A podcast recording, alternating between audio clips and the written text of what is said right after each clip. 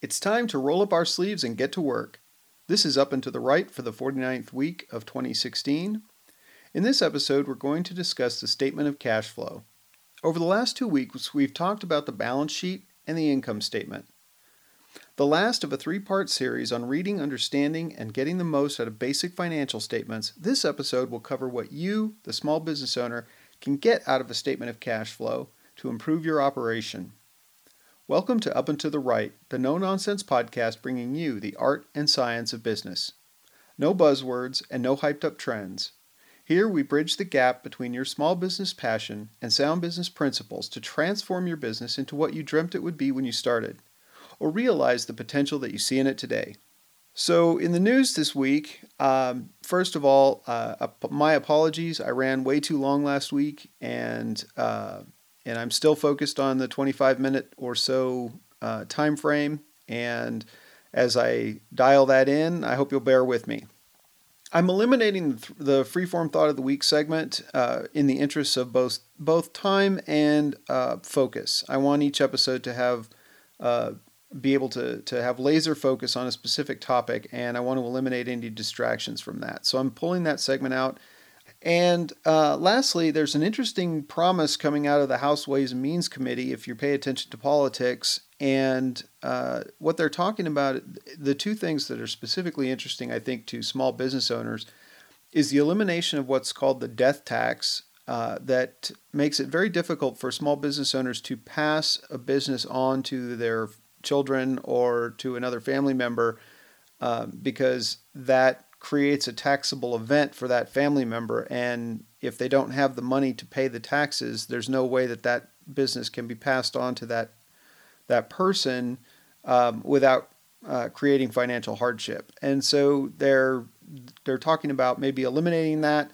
Um, could be interesting. They're also discussing uh, the a concept of immediately expensing capital equipment, and that comes into the it comes into play when you're buying fixed assets, uh, uh, large equipment that lasts a long time, durable goods, and it'll be interesting to see how that uh, plays out. Uh, right now, uh, if you buy a fixed asset, you spread the co- you immediately pay for it, so the cash is imme- is is gone out of your account, but you don't expense it on your income statement all at once. You spread those payments out over time, over the lifetime of the of the uh, piece of equipment, and so if they tie that expense to the cash expenditure, so as soon as I buy something, I get to expense the entire amount. Um, that certainly has tax consequences because it reduces our our income uh, as as a small business uh, by whatever the amount of that purchase was. Um, but it also doesn't tie the expense of oper- of of owning that piece of equipment over the actual lifetime of the of the equipment. So it'll be interesting to see how that uh, debate goes, and um, it might be if you're uh, if you're interested in keeping track of some of that stuff, it might be worth watching. So the main topic today, as I as I mentioned, is the statements of cash flow, and what we're going to cover is uh, what a statement of cash flow is and and basically how to get value out of it. Uh, we're not going to cover again uh, from last week the, the history of double entry accounting or every interpretation that can be drawn from from a statement of cash flow. Um, we're not going to do that, but the uh, uh, but we are going to go through it and and make sure that it, we look at it in an in an uncomplicated way and we'll get past the lingo. There's definitely uh, terms. Uh, basically, there's three overall terms I think that really matter uh, that we're going to have to go through, and I'll explain each one of those as we as we come to them. Uh, so if if you have a moment and you have access to your financial system, I would recommend getting all three financial statements: a balance sheet, and an income statement, and a statement of cash flows uh, from the same time period. So it at the end of, for example, this is uh, December now. So if you take your your end of month uh, reports from November, you should have uh, three comparable reports, and uh, it's also helpful to have the balance sheet from the month before. So if you take the the balance sheet from November and the balance sheet from October, and I'll explain why that matters here in a few minutes. If you have those um, available, some of this will make more sense. You certainly don't need them in order to uh, listen to the podcast, but it might make more sense and you might get more out of it. Uh, obviously, we prefer that you get your own uh, because it'll be more meaningful. Uh, but if you have to, uh, just go ahead and, and uh, download some from the web. The problem with downloading examples from, from the web from a, a publicly traded stock is they may have, larger companies may have transaction types and um, and line items on each of these reports that as small business owners we don't we don't typically see. And so if I don't talk about something that you see on a report, uh, leave a comment in the show notes for this episode at uh, beyond50percent.com slash 2016 W49 or um, or uh, send me an email and I'd be happy to at least uh, provide you some uh, direction on where you might get some explanation on that or uh, maybe I can explain why it, it doesn't matter to you to your specific situation. So why do we even bother looking at the statement of cash flows? We have yet another report that we have to look at on some on some regular basis, and uh, you know I, I just want to go back to we we really need to measure the things we want to take care of in our business, and the way we do that is through the traditional uh, three financial statements the income statement, the balance sheet, and the statement of cash flow. And these numbers provide real insp- insight into the performance of your business um, that is objective. It's not colored by how we feel or what we think. Um, it's it's purely the analytical numbers, and it's very helpful in giving us some grounding and and helping us run our, our business from a more objective viewpoint. So, what is a statement of cash flows anyway? Well, it ties the net income from the income statement to the changes in the balance in the cash balance on the balance sheet, and those changes happen from the cash balance from from uh, uh, one month to the cash balance at the end of the next month, and it shows how cash moves through your business. And what you're going to see is three sections. So I've got one in front of me here, so you can have, uh, so that's the rustling of my paper that you're hearing.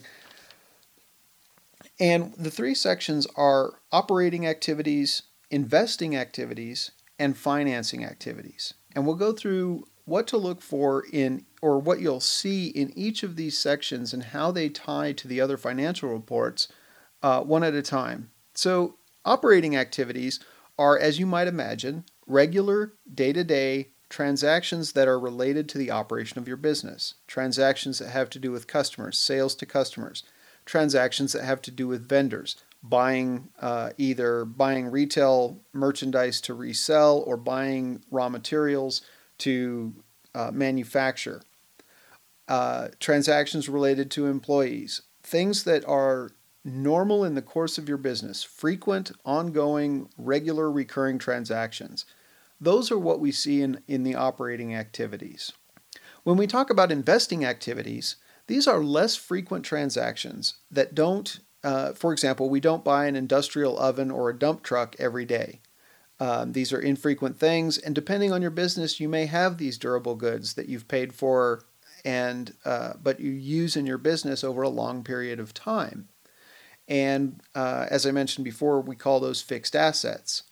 And so it's important to, to understand that because we don't expense them all at once, the cash is already out of our account, but the expense has been is being uh, parsed out over time. So when we look at the at the effect of, so what that means is that the income statement again is not accurately displaying the uh, actual cash, which we don't expect it to because that's not the job of the income statement. And but we are going to see that change in cash on the balance sheet. At least you're going to see that change in cash on the balance sheet in the month that you bought uh, the the fixed asset. And so we have to correct for that on the statement of cash flows if we want an accurate representation of how cash moved through the business. So, financing activities are, uh, again, they're even more rare than, uh, than our, um, are usually more rare than our investing activities. They're infrequent events involving long term debt and company ownership. And so, this is. Uh, where we account for the sale or repurchase of company stock, and that doesn't happen very frequently, usually only if you have partners or other stockholders involved with your company. Um, and similarly, business loans have entries on this in this area because they're not part of normal business oper- operations and they're not related to fixed assets. So those are the things, and, and so we reconcile the impact of, of these financing transactions on the statements of cash flow.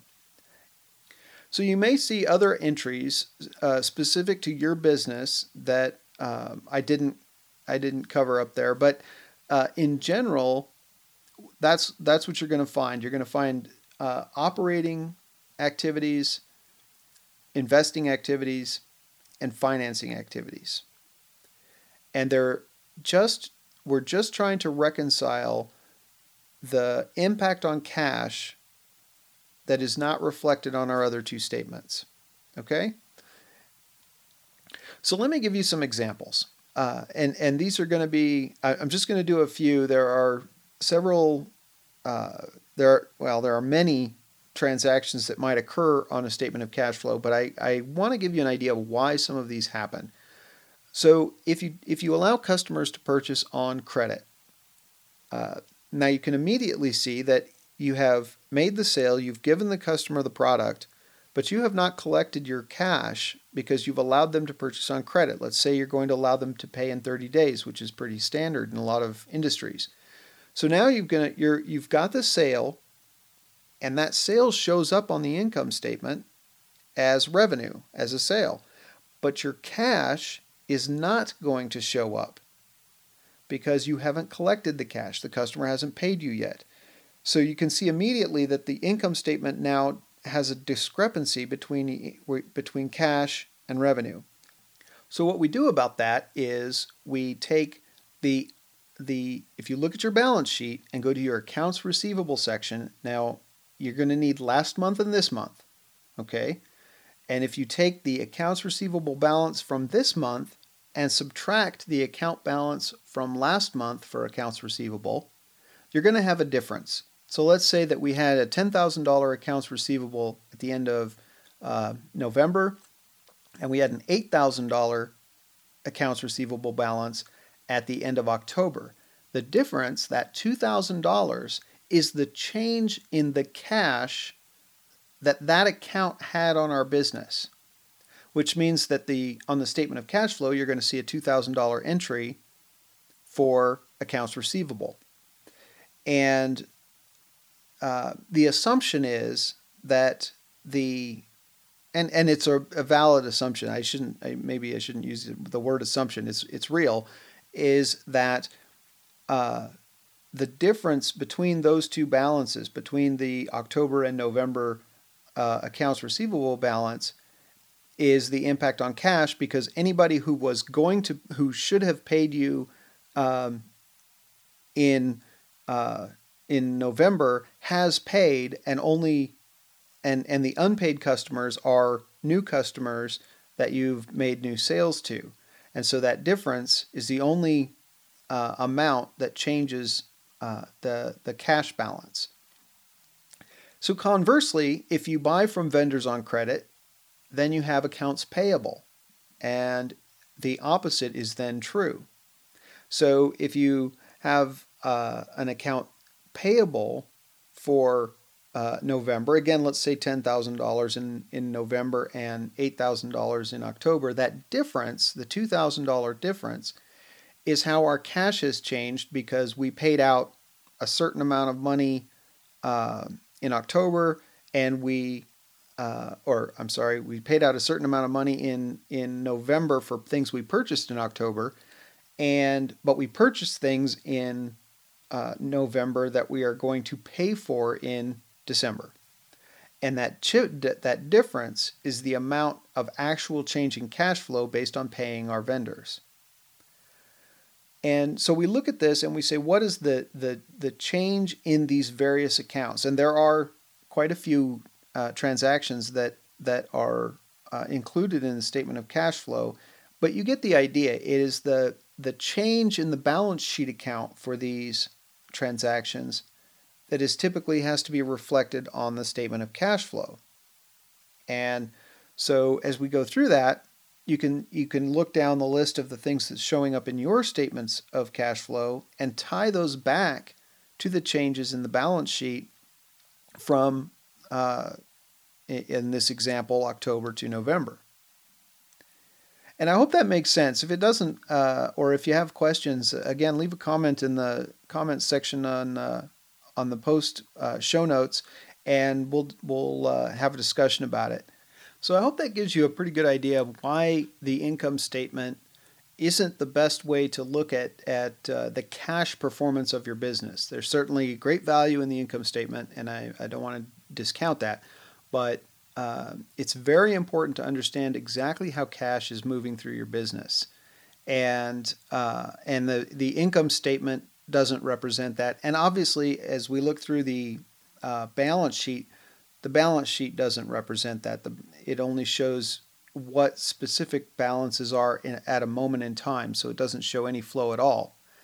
And so the ability to take that, take those uh, uh, two reports and be able to reconcile them from a cash perspective, so that you can have that better look, that that uh, understanding of how cash is working in your in your business is critical. And so, what should you look at when you look at this? We kind of understand what the what the statement of cash flows does and how it's built now, but so now that we understand how the statement of cash flows is put together, what should we review each month? And this does not have to be a time-consuming review.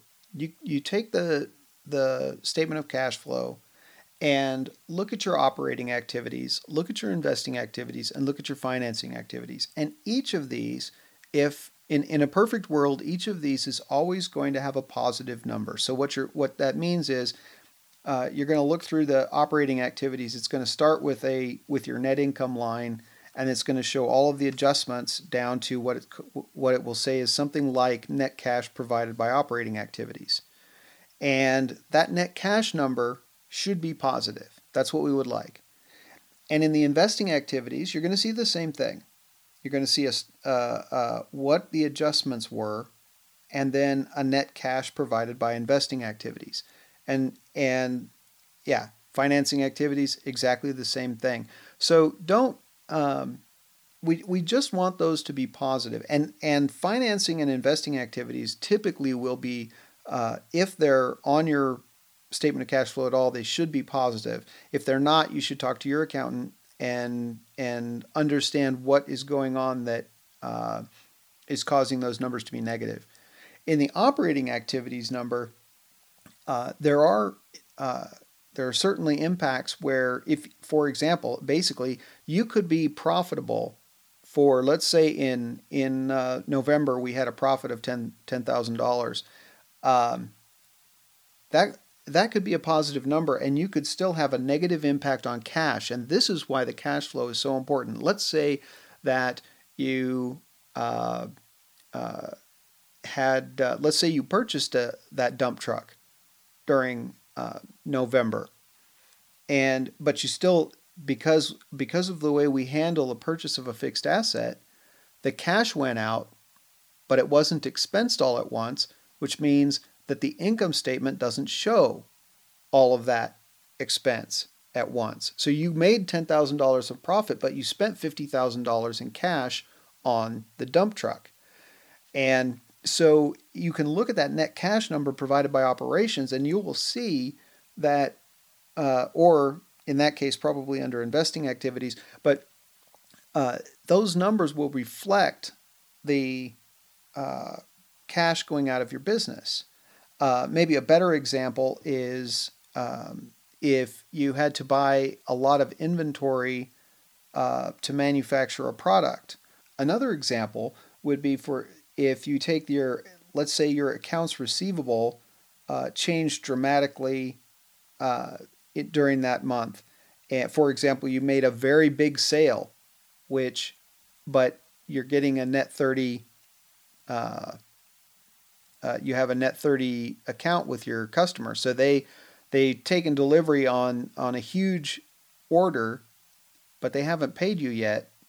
So you've got the revenue, which shows up in your income statement, but they haven't paid you, so you don't have the cash. So that the change in your accounts receivable on your balance sheet might be enough to create a negative number in your net cash provided by operating activities, depending on your business situation. So uh, it is very important to, to take a look at how that cash is is changing and you can do that very easily on the statement of cash flow just by looking at those net cash numbers for each of the three categories. Um, don't focus on the math. Uh, the where each of these numbers comes from um, is not. I don't want to say it's not important, but it is not super critical to understand how to create a statement of cash flow, as it is how to look at it and understand why uh, you know why I'm I have a positive net income, but my cash keeps going down, and that's the that's the key is understanding what the impact of cash is through on a, on a monthly basis uh, versus just looking at at profitability on the income statement and saying, well, I'm always profitable, but why can't I pay my rent? And and so it's uh, that's where the statement of cash flows really shines.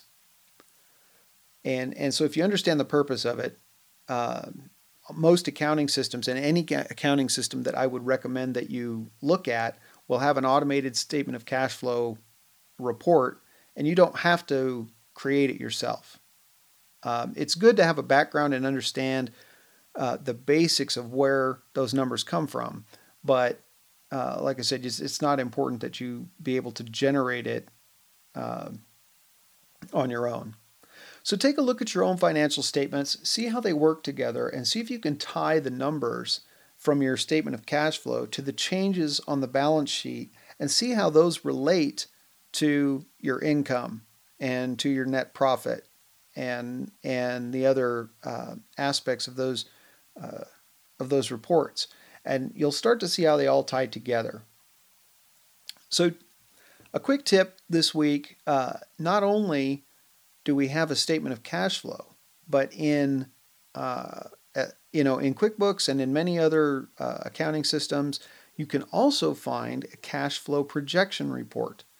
And this is a report that shows the cash balance over time after bills are paid and after customer receipts, meaning after customers pay you if uh, you have customers who are purchasing on credit. And it can show the balance in your checking account over time uh, as long as you're properly entering information. So, the more information you put into your accounting system, the better you'll be able to use it to plan, manage, and grow your business.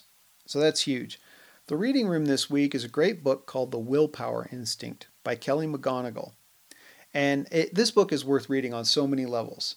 Uh, I really liked how it talks about um, uh, staying. First of all, it takes it talks about the science of willpower and we think of willpower a lot of times as just something that we can we, we should have. We can uh, it's it's a it's a matter of strength.